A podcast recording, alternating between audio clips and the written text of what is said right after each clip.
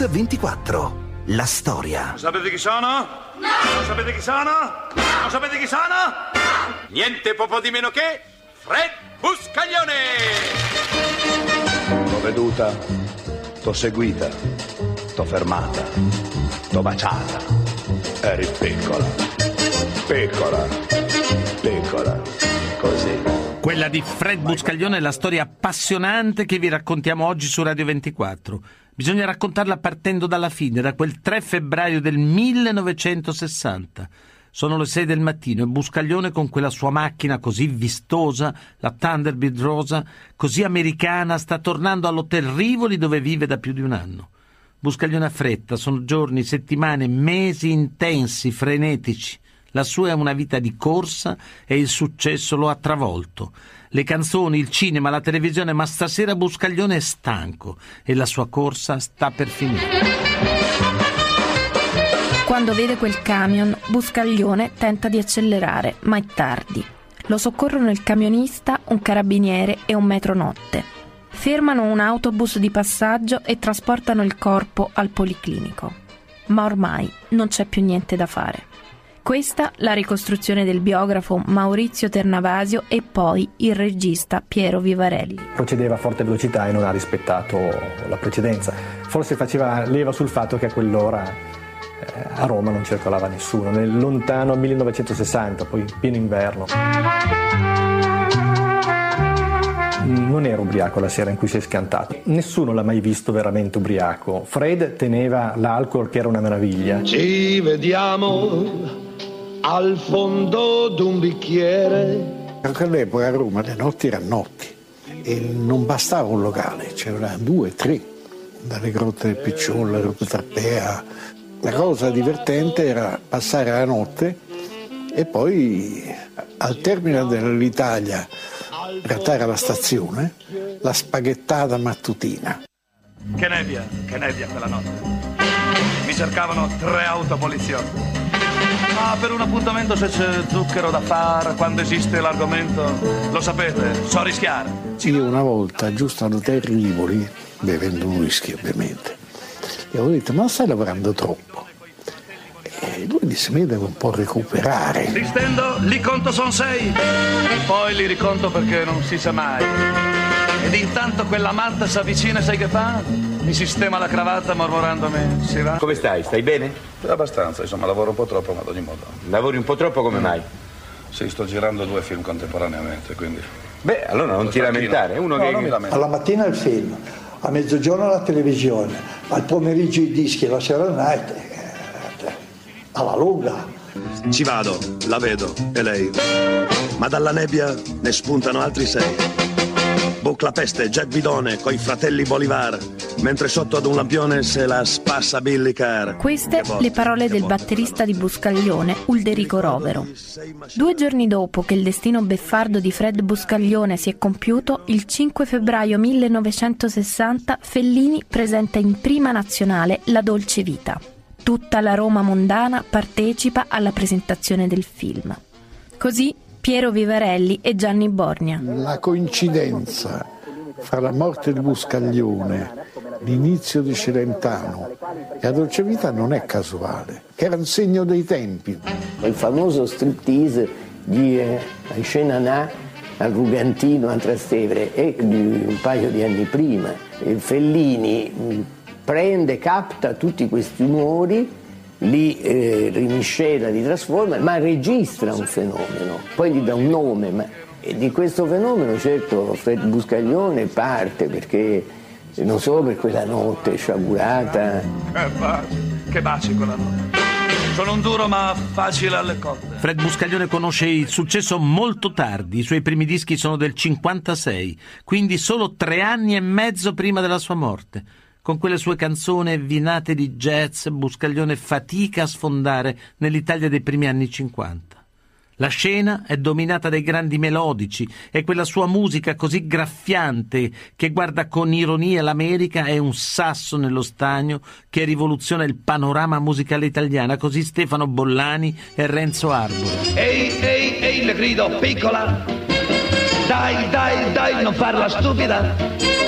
Sai, sai, sai, io son volubile, Se non mi baci subito tu perdi un'occasione. Io ero bambino nei primi anni ottanta, però ero molto retro come gusti e uno dei primi dischi che ho comprato era una compilation in La Pizzi, per cui quando ho scoperto Buscaglione e Carosone era veramente come per i ragazzini anni cinquanta l'arrivo del mondo moderno, tant'è vero che è da lì che sono arrivato al jazz. Lei si volta poi mi squadra come fossi uno straccione. Tutte le storie meravigliose eh, dei, de, tratte dai libri di Mike Spillane eh, che a noi ragazzi ci facevano impazzire perché era tutta la cultura americana, quella dei film americani in bianco e nero eccetera, che arrivava eh, a noi attraverso le canzoni di Fred Buscaglione.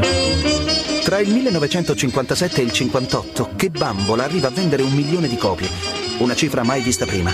Buscaglione è il protagonista del primo vero boom discografico del dopoguerra. In Italia in quegli anni si comincia a vivere meglio e la gente ha di nuovo voglia di ridere.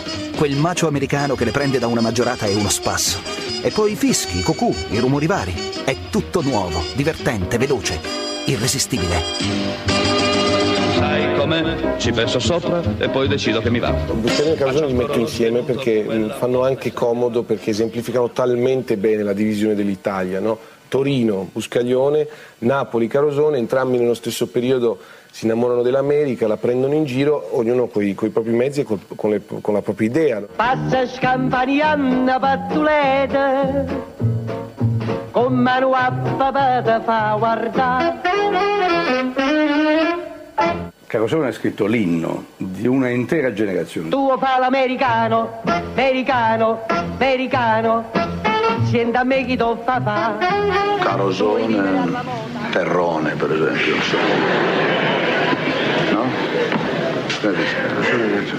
No, è fa rima, dico, non è mica. Allora Buscaglione, Polentone.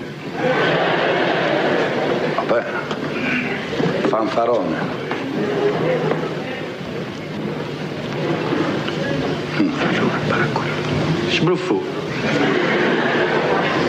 A me. Trombone, Pidone, Testone, Lazzaro, Mascalzone, Buscaglione, Carosone, state buone! Rieccoci su Radio ventiquattro, oggi vi stiamo raccontando la storia di Fred Buscaglione e del suo successo. Siamo alla metà degli anni cinquanta, i giovani italiani vengono travolti dal mito degli Stati Uniti. Alberto Sordi ci scherza su con Un americano a Roma, ma al di là delle macchiette resta un cambiamento, un cambiamento profondo nel costume. I giovani infatti capiscono di essere un mondo a sé, che ha gusti e consumi diversi, autonomi rispetto a quello dei genitori. E del resto, proprio in questi anni cambia anche il modo di ascoltare la musica. Sono arrivati mangiadischi e jukebox. Il vero protagonista di questa storia sono io. Sì, sì, io, il jukebox, il distributore automatico dei sogni musicali del nostro tempo. Io, il cugino dei flippers, il padre putativo di tutta la gioventù bruciata, arrostita e tostata dell'era moderna. Si sono rotti i platter ed ora che si fa? La vita senza platters che mai diventerà. Così come abbiamo ascoltato eh, nei jukebox i Platters, Chuck Berry, eh, perfino il primo Adriano Celentano eccetera, abbiamo ascoltato Fred Buscaglione che era uno dei più gettonati. Noi eravamo i ragazzi del jukebox, cinquanta o cento lire che erano una somma per sentire i dischi americani, le canzoni americane, i quarantacinque giga. È il millenovecentocinquantotto. Modugno lascia di stucco i tradizionalisti vincendo il Festival di Sanremo con Nel blu dipinto di blu. La canzone italiana sta per cambiare per sempre. Nel millenovecentocinquantanove Fred è il cantante dell'anno. Vince il Jukebox d'oro. È il suo momento di gloria. Suona nei locali alla moda e tutti i settimanali si occupano di lui. Ma la popolarità più grande gli viene quando Mario Riva lo invita al musichiere. Niente popò di meno che Fred Buscaglione! La sera quando vai a dormire non pensi di turbare con le tue canzoni i sogni di tanti bambini innocenti. Spara! Sì, forse la coscienza la sento in quei eh, momenti lì, sì. La senti? Mm. Sì, ma è a due ottave più in su. È in questa occasione che il pubblico più vasto riesce a dare un volto a quella voce che si sente molto in giro. Quella voce di carta vetrata che sa di whisky e di fumo. In televisione Buscaglione mette in mostra le sue doti da attore e piace subito a tutti, grazie anche ad una geniale idea di Garinei e Giovannini, autori del programma, che stempera nel paradosso la carica aggressiva del personaggio. Buscaglione infatti esegue la canzone accompagnato da un coro di bambini che rappresentano la sua coscienza e che lo rimproverano per il suo cattivo comportamento. L'acqua minerale miracolosa sarà, ma per piacere, io non la posso bere, no, no. Ferdinando Buscaglione nasce a Torino il ventitré novembre del ventuno. Per gli amici d'infanzia sarà sempre Nando di Piazza Cavour. Quel piccolo parco davanti a casa, infatti, è il teatro della sua giovinezza e delle sue prime esibizioni musicali. In quegli anni, del resto, Torino è la capitale della musica leggera italiana, così il ricordo del regista Massimo Scaglione. Ferdinando Buscaglione era un giovane smilzo, con aria abbastanza timida, e, e che però aveva una grande passione della musica e di conseguenza anche l'abilità l'aveva ed veniva continuamente scritturato. L'orchestra è diretta dal maestro Angelini. Fred comincia con i grandi del momento, che erano appunto Angelini, l'orchestra di Angelini, voi sapete quella sigla, c'è una chiesetta, amore e così via, e, e Fred Buscaglione comincia a entrare eh, giovane fra i giovani e gli affidavano tutti gli incarichi più incredibili. Sono gli anni trenta, Ferdinando è un polistrumentista che vive solo per la musica. Ha frequentato il conservatorio per tradizione familiare, la madre suona il pianoforte, il padre suona alle feste. La sua passione è il jazz. È innamorato della leggerezza ritmica delle grandi orchestre americane. È l'era dello swing. Così Gorni Kramer e Gianni Borgna. Eravamo divisi due schiere, naturalmente c'erano quelli che preferivano le canzoni che noi chiamavamo affettuose. Noi facciamo dello swing. Ci ispiravamo alle canzoni nordamericane, insomma, a Gershwin, ai Cole Porter, ai Kurt, così. Però ne facciamo un po' troppo e la radio a questo non andava, difatti sempre sul libro nero. Il fascismo è vero che aveva messo ufficialmente al bando il jazz, che definiva musica demo, Pluto, Masso, Giudo, i Pilettoidi, una cosa di questo genere. Eh, però poi in realtà il jazz è la musica di quell'epoca, anche in Italia, e tra l'altro uno dei figli di Mussolini poi è stato un jazzista. Le cose più belle di quell'epoca sono tutte in chiave jazzistica, pensiamo al Trio Lescano. Mamma, mamma, mamma, mamma, perché sei morto, anni non ti mancava, mi sarà vera nell'otto e la casa vivi tu. Torino in quel momento è un centro musicale molto importante, tutte le trasmissioni dell'E I A R dalle sale, eh, per esempio la Sala Gai, sono molto significative, e poi la sede Rai. Durante la Seconda Guerra Mondiale Ferdinando fa il soldato in Sardegna, organizza spettacoli per tenere alto il morale delle truppe. È fortunato, ha molto tempo per occuparsi di musica e non rischia mai la pelle. Radio Cagliari lo annuncia com'è: Freddy Buscaglione and his lovely violin. Finita la guerra fonda il gruppo degli Aster Novas. Nel dopoguerra Torino sente un'impellente voglia di una nuova vita, così il regista Scaglione. Buscaglione ha avuto in qualche modo la fortuna di trovarsi in una città che nel secondo dopoguerra è esplosa. Ed è esplosa soprattutto attraverso, non so, le balere che si sono moltiplicate.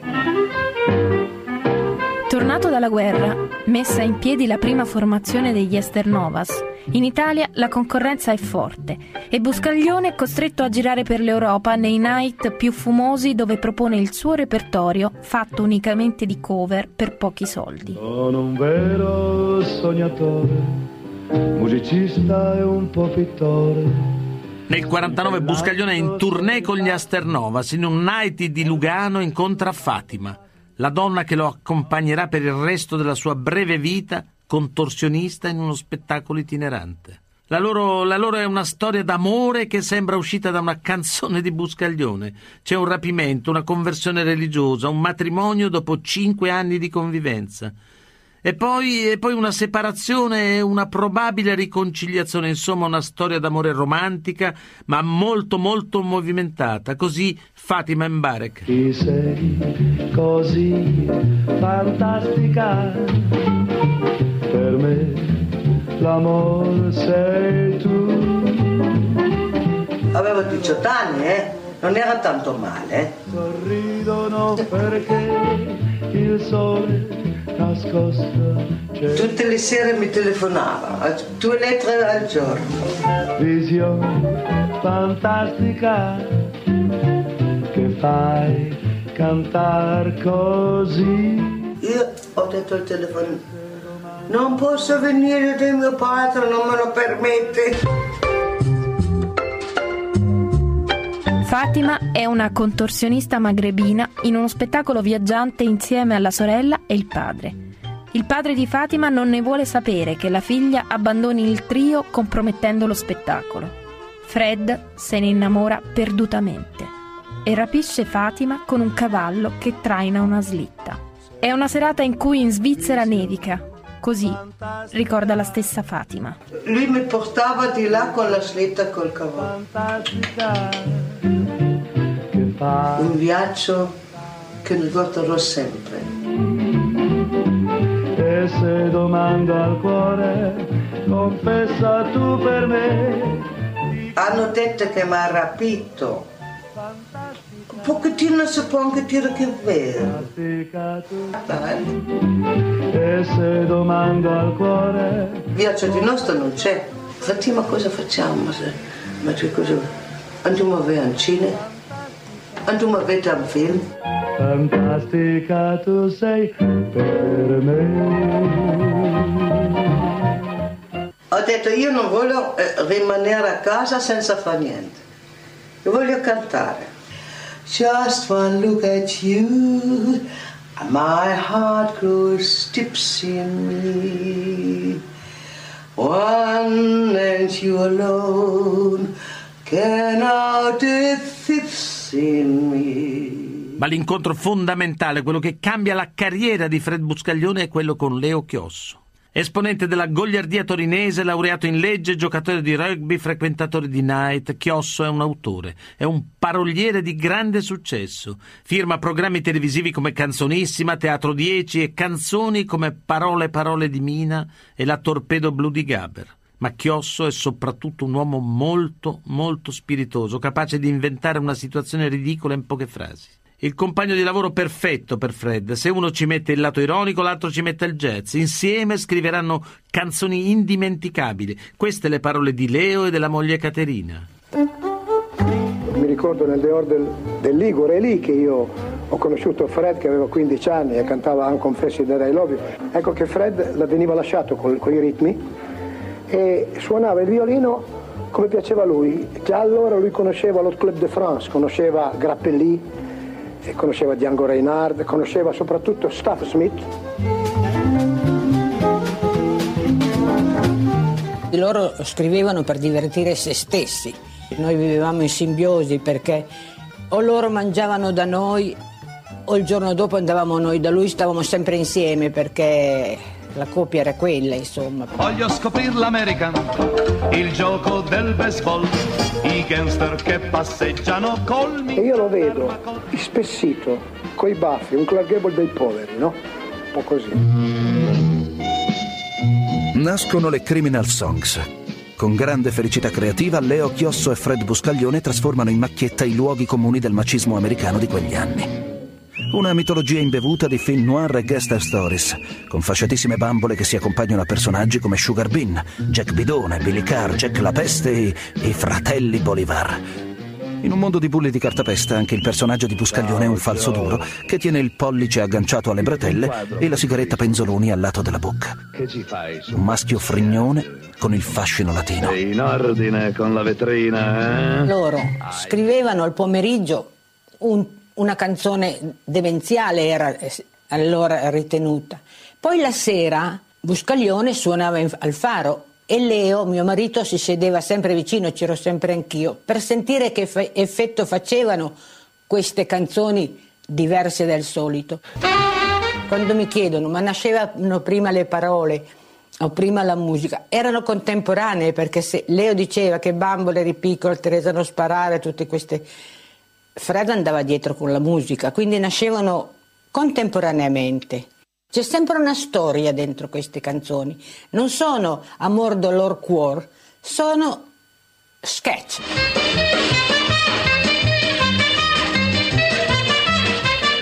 Quegli stacchetti, quegli interventi eh, così sapienti erano proprio stacchetti funzionali alla, all'ironia della canzone che cantava Fred. C'è sempre un momento in qualsiasi brano, anche brevissimo di Buscaglione, in cui lui smette e il tema lo fanno i fiati, per cui è, è sempre una sfida, tant'è vero poi ancora una volta che anche visivamente Buscaglione e i fiati sono quelli davanti, ce li ha lì, ci gioca.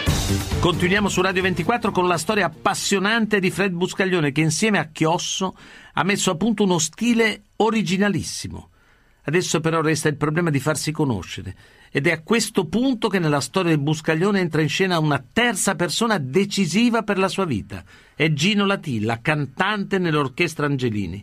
Questa è la ricostruzione del suo biografo Ternavasio e poi di Massimo Scaglione. Latilla, Chiosso e Buscaglione era un trio assolutamente inseparabile, quello che veniva soprannominato in trio pastiglia, in virtù dell'utilizzo magari di medicine per lenire raffreddori dovuti a vita un po' sregolata. Quando Leo Chiosso scrive con Fred Buscaglione Ciumbala Dei, il folle cavaliere che per la steppa va, veloce come il vento. Fred Buscaglione, con la generosità che lo caratterizzava, diceva forse una canzone che andrebbe molto meglio per la vocalità di Gino Latilla.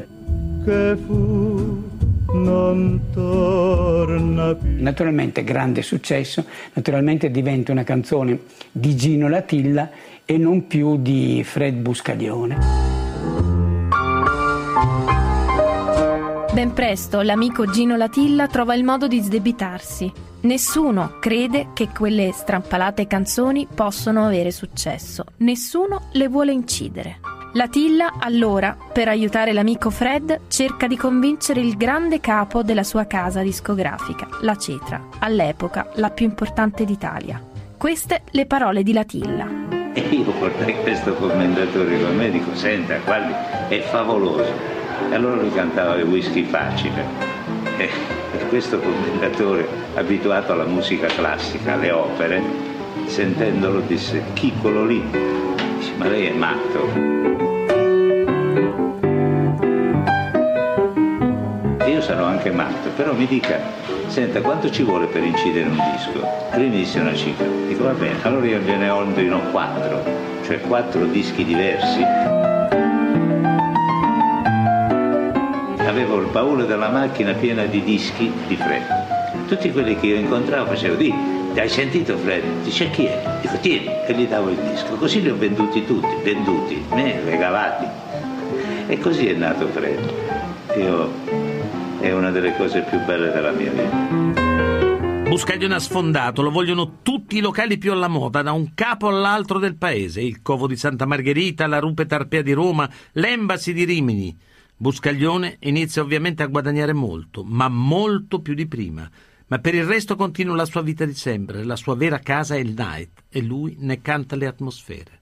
Ma ora al suo fianco, nei locali di tutta Europa, ci sono la moglie Fatima e i suoi Aster Novas. Così il batterista Ulderico Rovero e poi Renzo Arbore. La formazione era Fred che suonava violino, tromba e sax, Giacosa che suonava flauto, clarino e tenore, Fanni il contrabbasso, Paciullo qua trombo, Arrigotti suonava il pianoforte e io suonavo la batteria.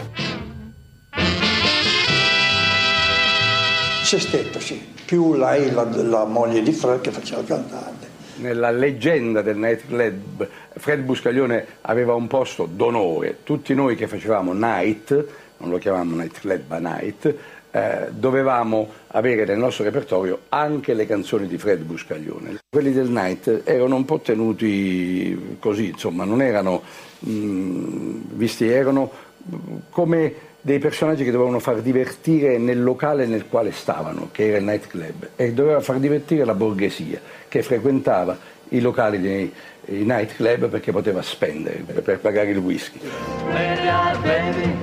Fatima e Fred gli anni duri li hanno trascorsi insieme. Sono stati una coppia sul palco e nella vita. Chiosso racconta che vivevano appiccicati l'uno all'altra. Lei canta nello stile di Ella Fitzgerald, è brava, ha una voce di velluto, ma il pubblico ha scelto lui e Fatima si sente messa da parte. Ancora Caterina Chiosso e Renzo Arbore. Love, love, love Fatima è stata una donna molto amata da Fred, però quando il personaggio Fred si è affacciato al successo, perché è stato questo, lei ne è stata gelosa e infatti per un momento l'aveva abbandonato. Lei era abituata a essere la star dell'orchestra. E mentre ad un certo punto il personaggio Fred ha prevaricato. Ormai le bambole d'Italia son pazze perché ho il bacio stanco alla vaniglia che sa di frappè. Eh, noi lo, lo invidiavamo molto perché oltretutto si presupponeva che chissà quanto vi morchiasse.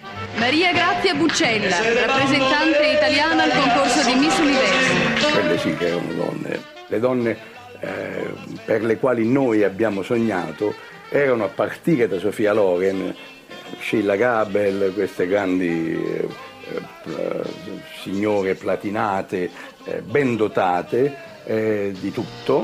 Perché le bambole? Fred Buscaglione ha fabbricato ad arte quell'immagine di maschio sbruffone circondato da bambole aggressive. Si propone come un impertinente donnaiolo, anche se in realtà non è mai stato un vero e proprio Don Giovanni.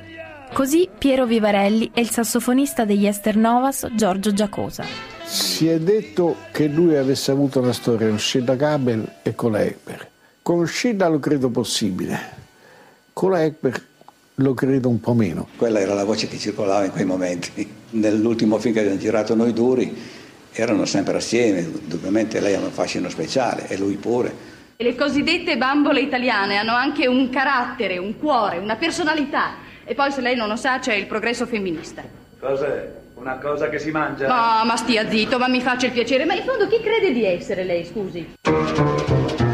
Forse non occorre scomodare il femminismo, ma certo è che le donne protagoniste delle canzoni di Buscaglione sono davvero intraprendenti.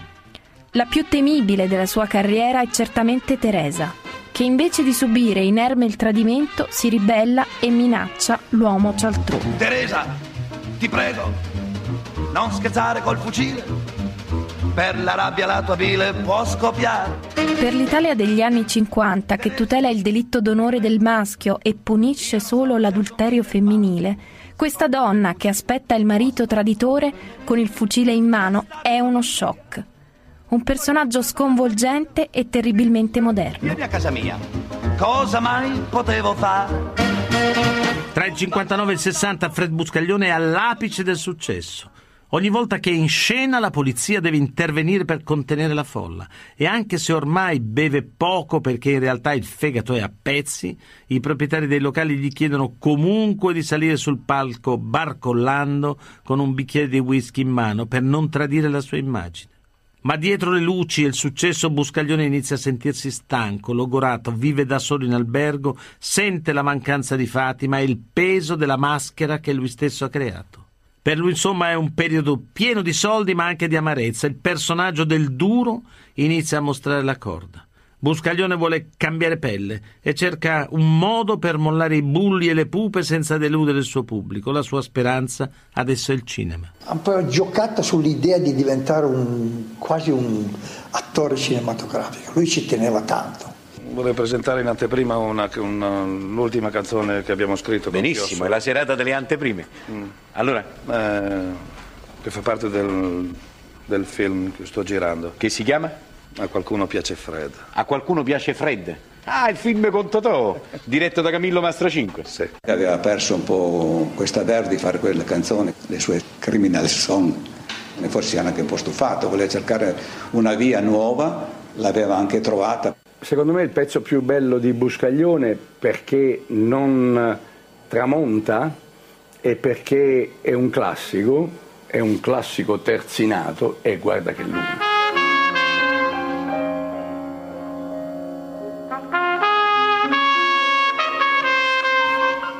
Tutto è fermo nel giorno, L'archetto si è sfrangiato nel cantare, troppo acuto di urgenze non espresse ancora dal tuo fragile violino, nell'urlo di una Thunderbird ferita. Canteremo da soli il tuo ricordo. Guarda che luna, guarda che mare, da questa notte senza te dovrò restare.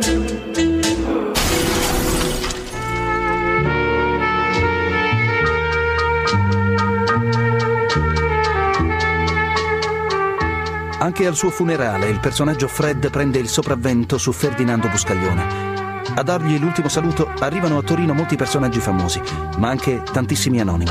È una folla immensa e invadente. I giornali dell'epoca parlano di decine di migliaia di fan, ragazzi, commesse, giovani operai che hanno chiesto un permesso non retribuito dal lavoro, armati di penna e taccuino a caccia di autografi.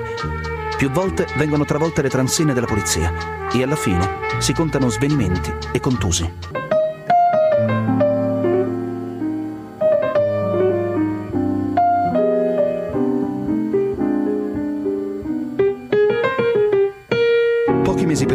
Intervista al quotidiano Stampa Sera, Buscaglione aveva detto: il successo mi ha preso a tradimento e l'unico a esserne deluso in fondo sono io. Da vent'anni suono nei nightclub e nelle sale da ballo. Ho conosciuto i locali di quint'ordine, le pensioni più scadenti, le trattorie dalle quali si esce con l'appetito. Ho capito che se riesco a durare ancora un paio d'anni sono a posto. Mi occorrono un paio d'anni, non di più. Fingerò di avere una vitalità che non ho, scriverò e canterò le canzoni più pazze. Poi, prima che la gente mi volti le spalle, Fred ridiventerà Ferdinando Buscaglione. No. Non sapete chi sono? No. Non sapete chi sono? No. Sono Freddy, dal whisky facile, son criticabile, ma son fatto così. Non credete, non sono un debole, ma han fatto abile e la guerra finì. Se c'è una cosa che mi fa tanto male è l'acqua minerale, miracolosa sarà ma per piacere io non la posso bere. Perdonate se ho il whisky facile, son sempre amabile, forse bevo così.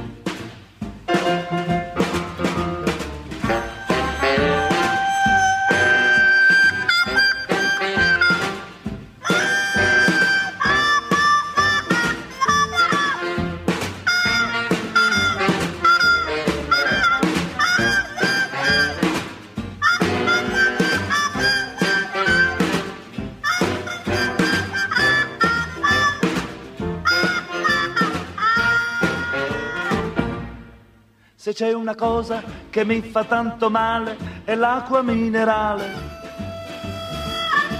Per stare bene io bevo alla mattina la nitroglicerina. Perdonate se ho il whisky facile, son sempre amabile, forse bevo così. Sì, sì, sì, non mi correggo. No, non mi tentate, altre persone si son provate. Scusate tanto se ho il whisky facile.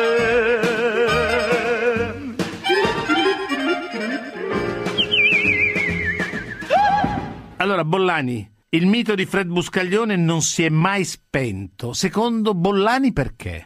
Ah beh, eh, ci sono sicuramente una serie di motivi. Il primo è il più macabro, quello che mi viene in mente, cioè Buscaglione è morto giovane, di morte violenta, come certo. Sono morti James Dean e Marilyn Monroe, eh, con una bellissima macchina, con l'idea che sia morto probabilmente ubriaco e invece, come poi sappiamo, assolutamente sobrio, e con l'idea che quindi sia morto come i miti che prendeva in giro e che interpretava. Esatto, eh, ma tu, ma, ma tu come hai scoperto la musica di Buscaglione? Che cos'è che ti ha fatto esplodere la scintilla? Io Stranamente l'ho incontrato da, da quando ero molto piccolo, eh, intorno ai nove dieci anni, ed è grazie proprio a Buscaglione e a Carosone subito dopo, che in più suonava il piano e quindi no, era un passaggio obbligato per me che già studiavo pianoforte, e grazie a questi due sono arrivato ad ascoltare il jazz dell'epoca loro, cioè il jazz degli anni cinquanta, quello da cui loro prendevano spunto per creare i loro arrangiamenti. Però ti dovessi dire che mi ricordo il, il primo incontro con Buscaglione, forse è inventato ma non importa. Ah, che bello! Ne sto, po- ne sto po- controllare, credo di aver visto una cassetta, audiocassetta, mm. su un banchino che vendevano al mare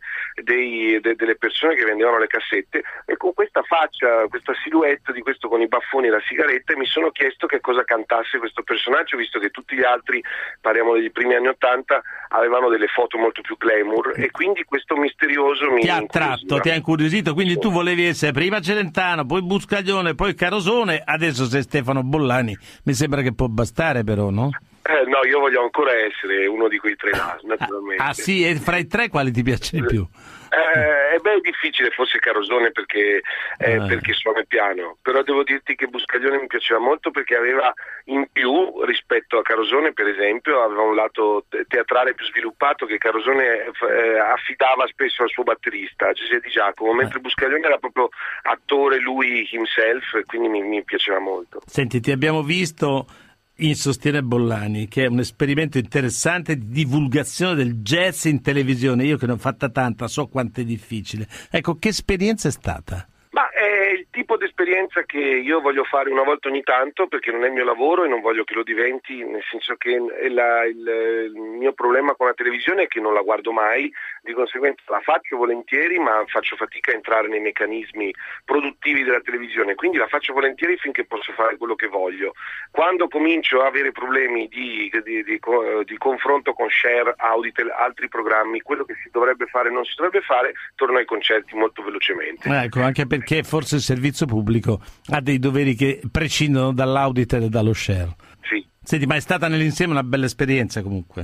Sì, guarda, sì, perché ah, appunto eh, ancora di più rispetto a due anni fa ho veramente invitato gli ospiti che volevo invitare, alcuni amici come al solito, ma altri che ho conosciuto con l'occasione, e abbiamo semplicemente poi Eh, il lato che interessava a me del programma, più di quello didascalico e divulgativo, era quello della jam session, eh, certo. e, e io sono molto contento perché ci siamo divertiti tutti e abbiamo forse fatto vedere alle persone che ci si può, che si può fare. Senti, un'ultimissima mm. cosa, che cosa ci aspetta da Bollani? Eh, nel futuro immediato un po' di tranquillità, perché ah, devo bravo. studiare, eh, eh. sono deciso a prendermi un po' di tempo per studiare, eh, e beh. poi eh, ho un disco già pronto da, da, sistema, da missare, che uscirà a giugno per l'I C M con un gruppo tutto eh, di, di, di stelle, perché c'è Bill Freezer alla chitarra, Mark Turner al sassofono, sono musicisti jazz con cui avrei voluto sempre collaborare, e ho un disco di mie posizioni. Ah, fantastico, allora ne riparleremo. Grazie tante, eh, grazie di questa grazie. testimonianza. Grazie a voi, ciao. ciao.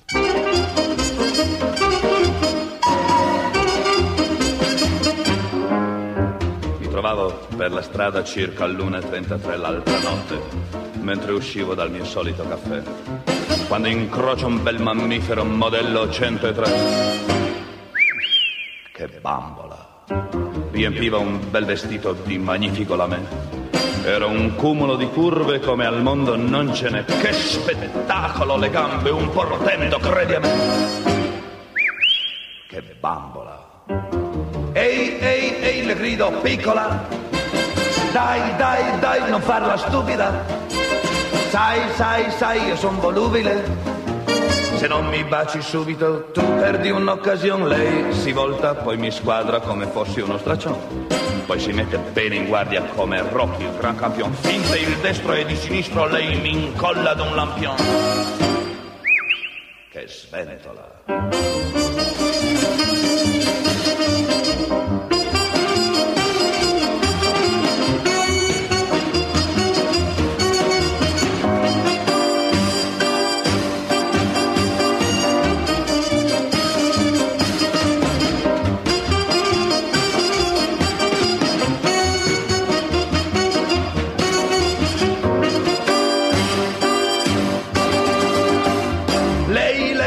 Spaventatissima, lì per lì diventa pallida, Poi, poi, poi, allarmatissima, m'abbraccia per sorreggermi le faccio con passione, sai com'è, ci penso sopra e poi decido che mi va.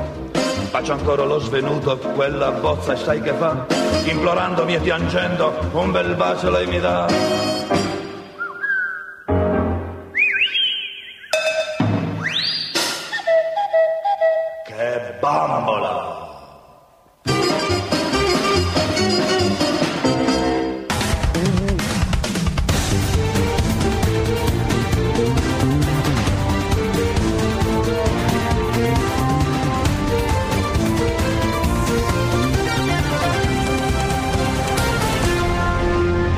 ventiquattro